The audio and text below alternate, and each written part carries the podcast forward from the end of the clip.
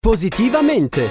Le buone notizie per un mondo migliore a cura di Avis, Associazione Volontari Italiani del Sangue. Di nuovo bentrovati con Positivamente, allora andiamo a parlare di notizie positive.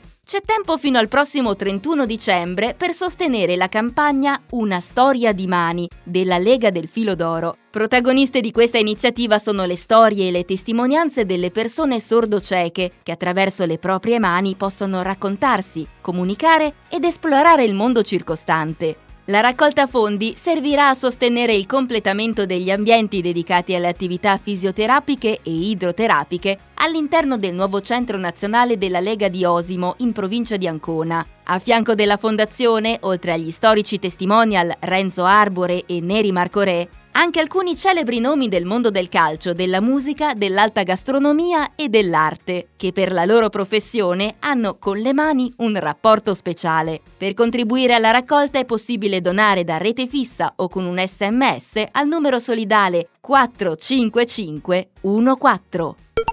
Il gioco del calcio è da tempo ampiamente utilizzato in progetti volti all'inclusione sociale. Ora CIES Onlus, che si occupa di promuovere la solidarietà e la cooperazione, vuole renderlo una concreta opportunità di inserimento lavorativo. Con il progetto Kick Off Day verrà offerta a giovani migranti l'opportunità di farsi osservare da tecnici del settore calcistico per vagliarne il reale talento. Verranno presto organizzate delle partite di calcio alle quali parteciperanno dei ragazzi reclutati attraverso la rete dei centri di accoglienza e le case famiglia. I giovani selezionati saranno poi proposti alle società sportive interessate per ottenere un provino finalizzato all'inserimento nell'organico della squadra e di conseguenza alla sottoscrizione di un regolare contratto di lavoro.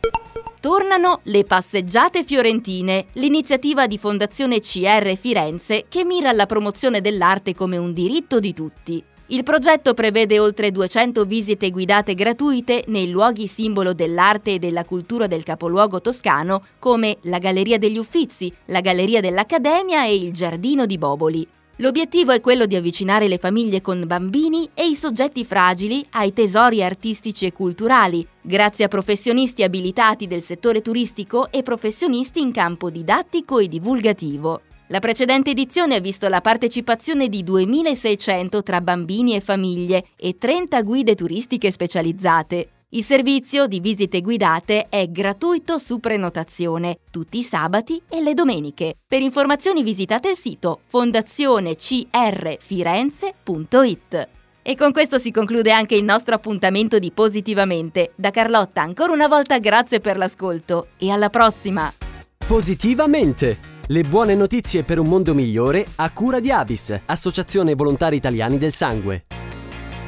È un dolce molto richiesto e semplice da realizzare. Iniziamo prendendo il burro e il tuorlo delle uova. Per farcirlo servono delle albicocche o, se preferite, delle fettine di ananas. E poi una semplice grattugiata di scorza di limone. Ma sono tutti ingredienti di colore giallo. Certo, da quest'anno va di moda il giallo. Giallo come il plasma, la parte liquida del sangue che contiene molti elementi preziosi per curare numerose malattie. Basta poco per aiutare chi ha bisogno. Distinguiti. Dona il plasma. avis.it